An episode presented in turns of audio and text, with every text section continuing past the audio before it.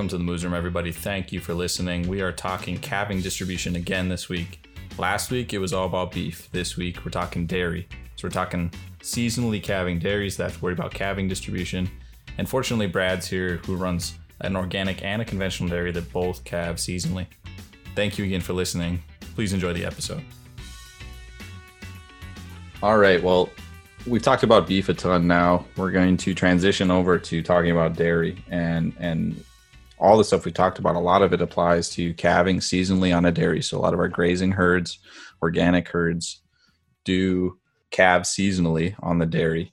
So fortunately, Brad is here. He manages a dairy that two well, I guess one dairy with two two operations that both calve seasonally and, and are out on grass. So why well let's start with why do you guys calve seasonally instead of year round well a lot of it is labor you know i think we forget about labor in trying to think about calving because calving takes a lot of labor when you have to deal with calves and breeding and all of that. So we have chosen to compartmentalize everything. So we we breed and then we calve and then we breed and then we calve. So everything happens in a short time. So typically we're not uh, like now for example it's uh, mid-july we're breeding and we're not calving so we have a few calves left on milk but we don't have to necessarily ha- spend a lot of time focusing on calves and worrying about breeding because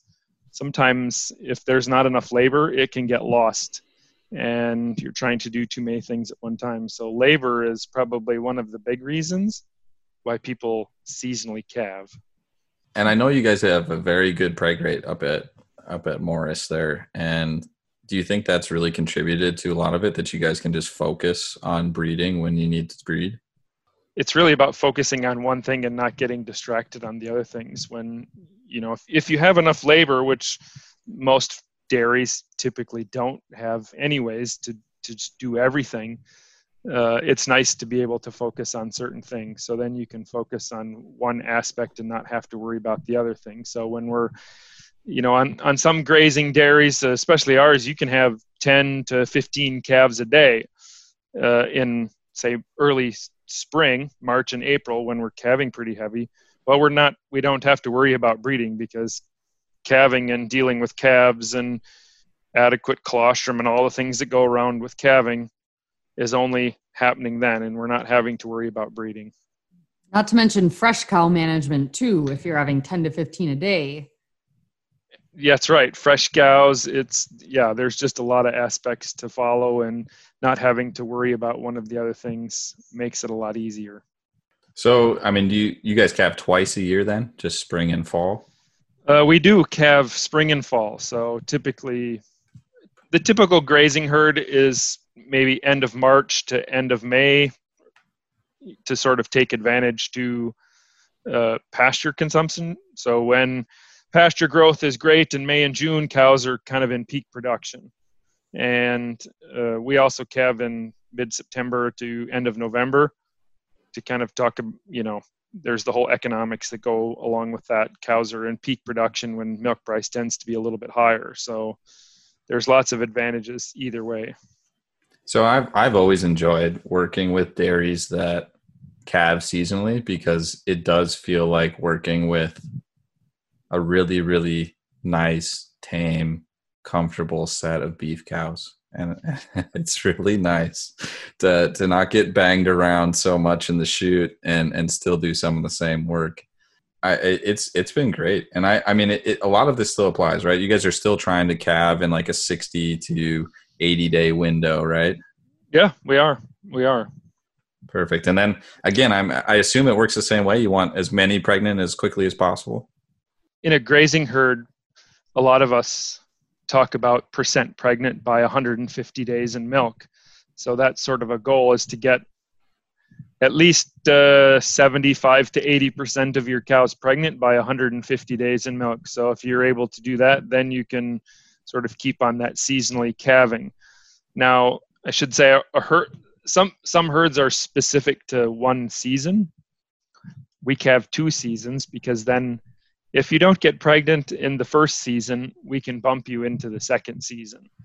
Yeah, you have a long days open period or empty period where we're not breeding you. Uh, unfortunately, that's what happens.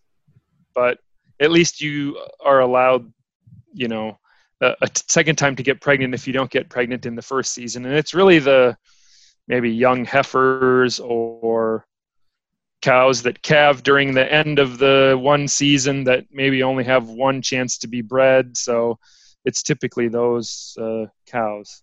So you kind of you have a set criteria for those cows that move.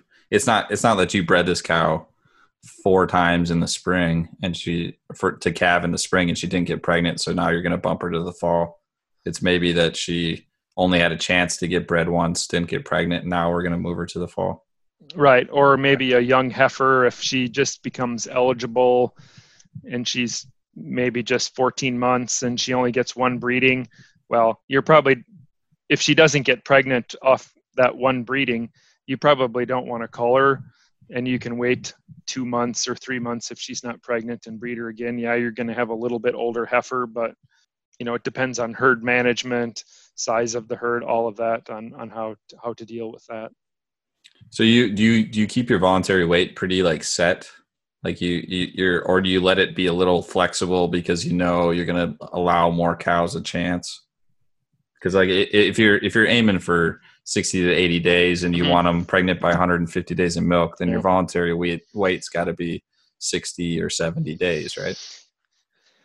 Yeah, uh, it gets a little. Uh, so a grazing herd in a grazing herd, nothing is ever by the book. Uh, uh, our voluntary waiting period is 55 days. That's when we start breeding. However, we start breeding at certain time points. So I'll give an example. We we start breeding typically around June 15th for a spring calving. Well, a cow that calves in mid-March, her voluntary wait, waiting period doesn't matter. Her her days to first breeding is going to be 90 days. Right. Because we don't breed. She, if she comes into heat after 55 days, we're not going to breed her anyways until she hits our arbitrary June 15th uh, date right? Uh, because we don't want to calve in February, so that's why you. Uh, so voluntary waiting period is, you know, it works, but some cows don't work because they don't hit your breeding date uh, for for your seasonal calving. So do you guys do you guys have kind of a minimum at 55 though? So like if if she comes into heat at 40, are you putting semen in her if it's the breeding season? No, uh, no, we're 55 days. We, if she's 55 days and older, then we'll breed you. If you are less than that, we don't take a chance. You know, you get less fertility, things like that. Well, that's, I mean, and that, I think that's maybe my biggest argument for wanting to have two calving seasons. You know, I'm all for culling animals if they got all their chances, right? But if if they don't even get a chance, like I'm not going to give up on that cow just because she just had was a bad timing, right?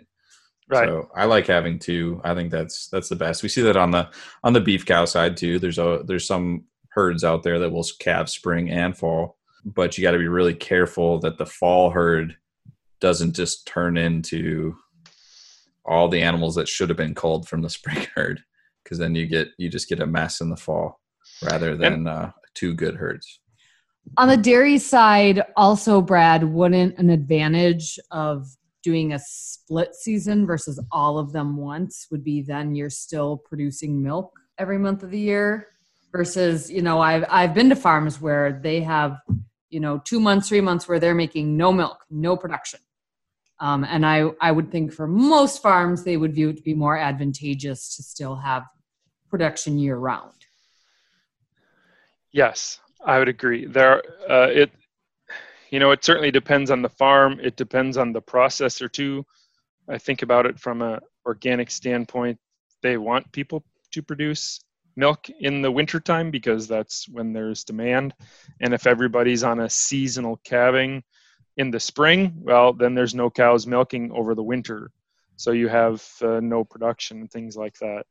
And, you know, well, let's face it, it's probably economics. It provides income during the wintertime. I know it's uh, in Minnesota, the upper Midwest or Northeast, uh, where it's cold. You know, it's not fun to go out and milk cows when it's 30 below zero, but wear you know, your Cuddl Duds. That's right. Uh, it always go it goes back to economics economics uh, for every farm i'm not saying every farm is different every farm is different management economics all of that so uh, you have to to go with that but uh, two calving seasons do work.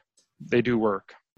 Has anybody looked at on the the seasonal calving dairies brad to see lifetime profitability or just pr- productivity in general based on on where they fall in that in that calving window? Just like we talked about on the beef right? Our most profitable animals always are in the front of the calving season.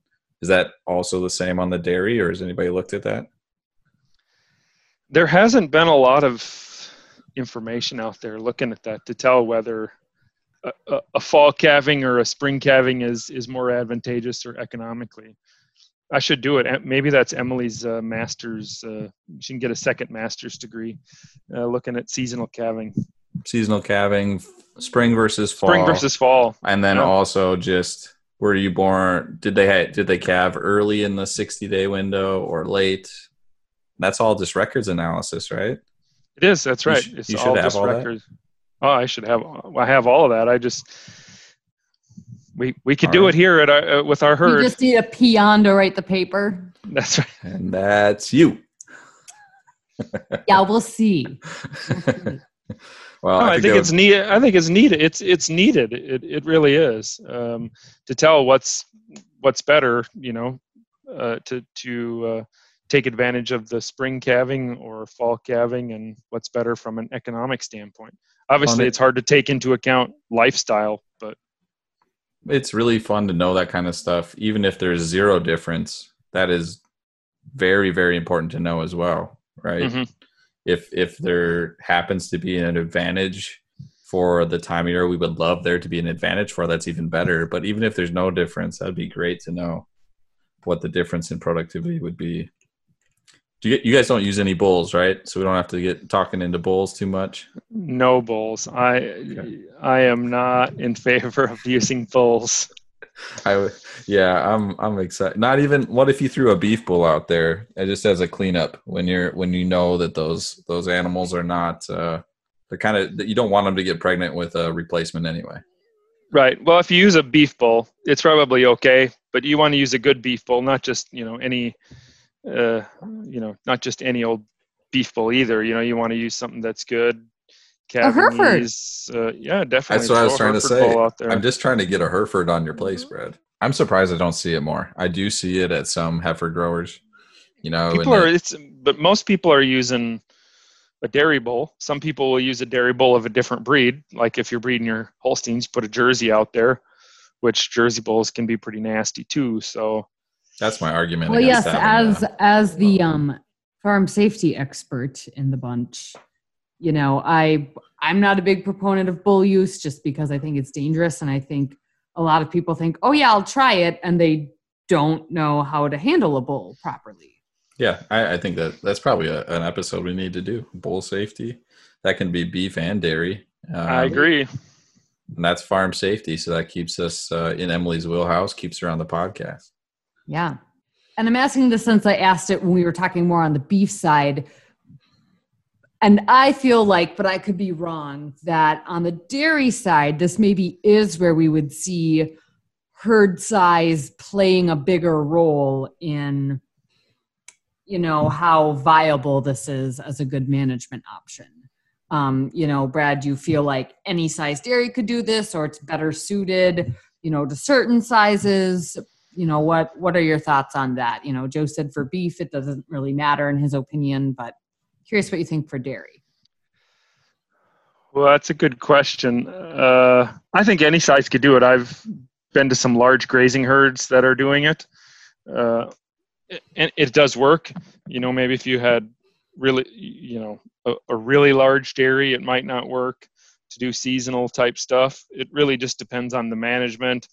Um, I think that here we go again. I think it really goes back to economics and cash flows and all of that because you need you know milk pays the bills so you, you need milk uh, to be able to do that and yeah girls so, gotta eat exactly I, I just think that uh, two seasonal calvings are probably better than just one straight season so and you you can do you can do it. A, a lot of even you know conventional herds do it in the upper Midwest here, where it's like, well, we're not going to calve in January, February, just because it's too cold, and you don't want to expose those calves to coldness or pneumonia and a lot of other issues. So, you know, it doesn't mean that you have to calve strictly seasonal. You can just opt out and not calve at certain times of the year. Yeah, that's just be that's a little more common. selective in in what your breeding calendar looks like. That's right. That's right. Yeah, that looks that's very common, you know, and we do it. We we figure out how to do that for weddings and babies and everything else. You know, we we look we look ahead quite a ways to try to figure out how to not have calvings during a certain time. So that that's definitely something that's fairly common even on the conventional side. I forgot to ask you about heifers, Bradley. We have decent data to show on the beef side that that if they calve or they get pregnant early and they calve correctly as a heifer, then their lifetime productivity in that that seasonal system is higher. How how strict are you on the heifers as far as culling and and when how many chances do they get? Uh, for us, in, in in my opinion, I give the heifers really the same amount of chances I do the cows. We'll kick them over into a second breeding season if they don't. So then at least, you know, if if, if a, we're talking about a heifer, if a heifer goes through, she is one of the oldest ones in the group. She probably has six chances to be bred because if you get three chances in one season and three chances in the other, a young heifer probably has four chances to get bred if you get one service in one season and three in the other. So I think that probably balances all out. So all heifers are getting at least four chances to get pregnant. And after that, you know, two seasons, that's enough. Uh, if a cow doesn't get pregnant in two seasons or a heifer doesn't get pregnant in two two breeding seasons, then then they get called. And they Yeah. get called That makes sense. and I sense. think you you have to because otherwise you have heifers that are really old or cows that are you know a cow will be 365 days in milk by the time you get there Uh, and a heifer can be you know if you start breeding you're 20 months of age 21 months of age maybe by the time you get a last preg check so they're either pregnant or not and you probably don't want to be breeding a 21 month old heifer to try and calve again How so? I forgot to ask about body condition too. I mean, with all that big range and some cows not even seeing semen until they're however many days in milk, how do you keep body condition fairly consistent throughout the group? Yeah, otherwise Joe's gonna come and fat shame your cows. I might. Uh, well, that's a good that's a good question. Uh, be, because, yeah, I mean, some of the answer might be that you don't, and I mean that's just how it it's- But if you're thinking about a pasture-based herd, it's really hard to monitor body condition in a grazing herd with cows or heifers unless you're supplementing. And if you do it with only grass, in certain, you know, you you can get a, a heifer will get fat on grass if the grass is good. There's no problem there. Cows suffer infertility if you feed them nothing but grass. It it really depends. So choosing to supplement can help reestablish body condition or things like that. So all of that really goes back to nutrition and what what what the total purpose is. anything else? Anything else? Any questions? Bueller. Questions? That's a wrap.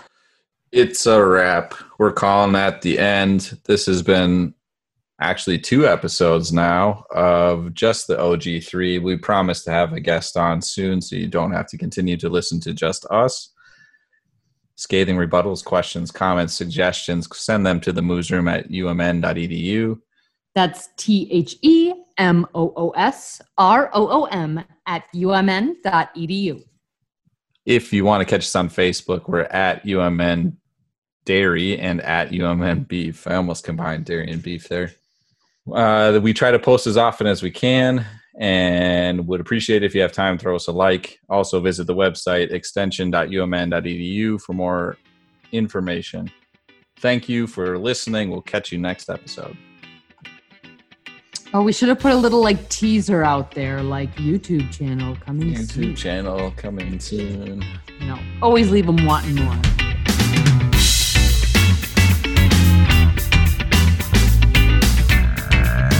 Ooh.